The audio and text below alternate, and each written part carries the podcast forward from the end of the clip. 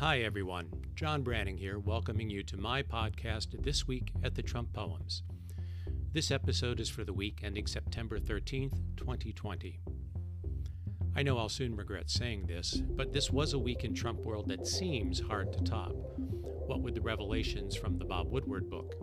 There's also a couple of additional scandals unfolding one regarding Russia's involvement in undermining the upcoming election, and a second one on how the CDC reports the impact of coronavirus, and how the Trump administration is attempting to muddle clear messaging on the impact of both of these. But we'll talk more about those scandals next week. This week, we'll focus on how Trump chose to undermine the military leaders that he appointed to their positions, as well as a few of the things he revealed to Woodward's tape recorder. So, let's get started, shall we?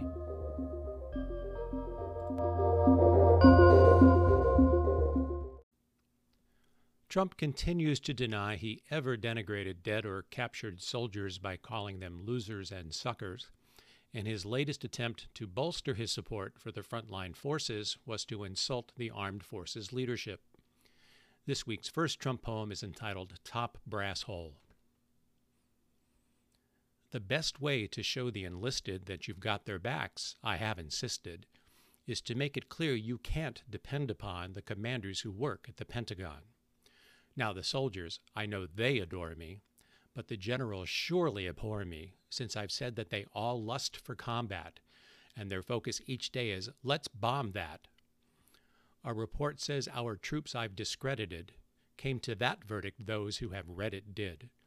And despite my repeated denialing, confirmations just keep on compiling. So while rank and file I claim to venerate, all the top brass I've chosen to denigrate. Never mind, I'm the one who selected them. It's now clear that I never respected them. There's a risk that you'll lose your constituents if a crisis means you must admit you meant what you've said is repulsive and vilifies. So to sidestep that hazard, I will deny. I claim love from those whom at attention stand. That's in spite of all my draft exemptions, and at the risk that I've pissed off a general We'll see if my dodge here is amenable.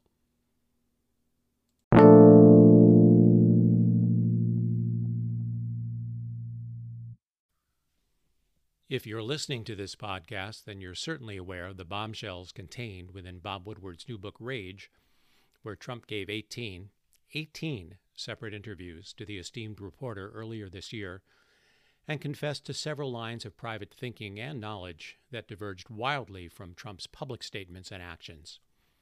Trump's comments about the pandemic took top billing, and the first of two verses about all this is called Crawling Out of the Woodward. I didn't want to cause a panic, folks, so how could that be wrong? Instead, I took the tack there's nothing to see here, please move along.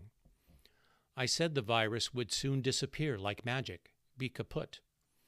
But now it looks as though I've shot myself right in my bone spurred foot. I chose to play down just how bad this was and so avoid a frenzy, which I think I then made clear by whom I put in charge, Mike Pence. He took the lead and ran the task force like a loyal second fiddle. Did I ever mislead? Absolutely not. Well, just a little. You will recall I said by April that this plague would disappear. I told Bob Woodward that the fact is I'm a leader, comma, cheer. I kept on reassuring parents kids are virtually immune, so let us open up the schools and send them back this afternoon.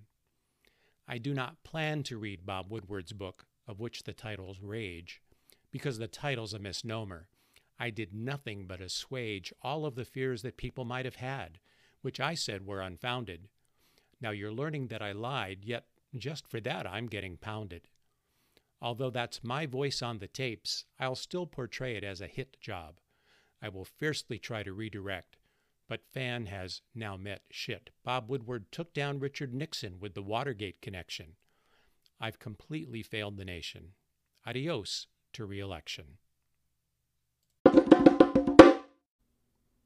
After the revelations in advance of the book's release hit the press, Trump tried answering that most vexing of interview questions What is your greatest weakness?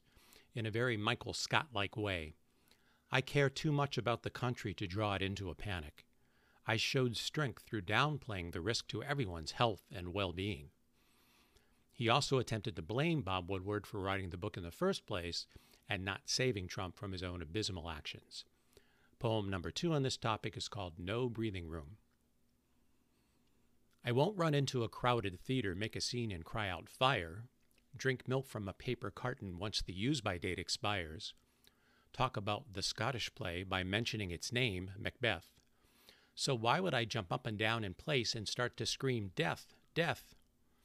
The last thing that I want to do is get you people panicking, since some of my supporters think I am a messianic king. I'd really rather play it down, despite this being deadly stuff. Bob Woodward is at fault. He should have told me, Sir, you've said enough. I claimed one day the virus would be gone, just like a miracle. Compared to what I said on tape, that sounds almost satirical. I knew coronavirus was a deadly threat right from the first, and even recognized that through the air was how it was dispersed.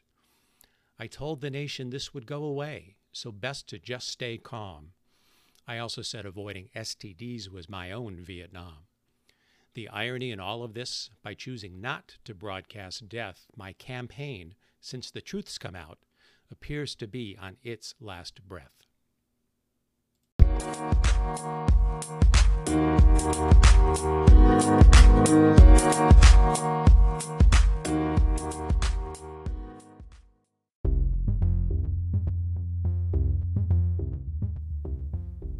And that wraps up this week's edition of the podcast.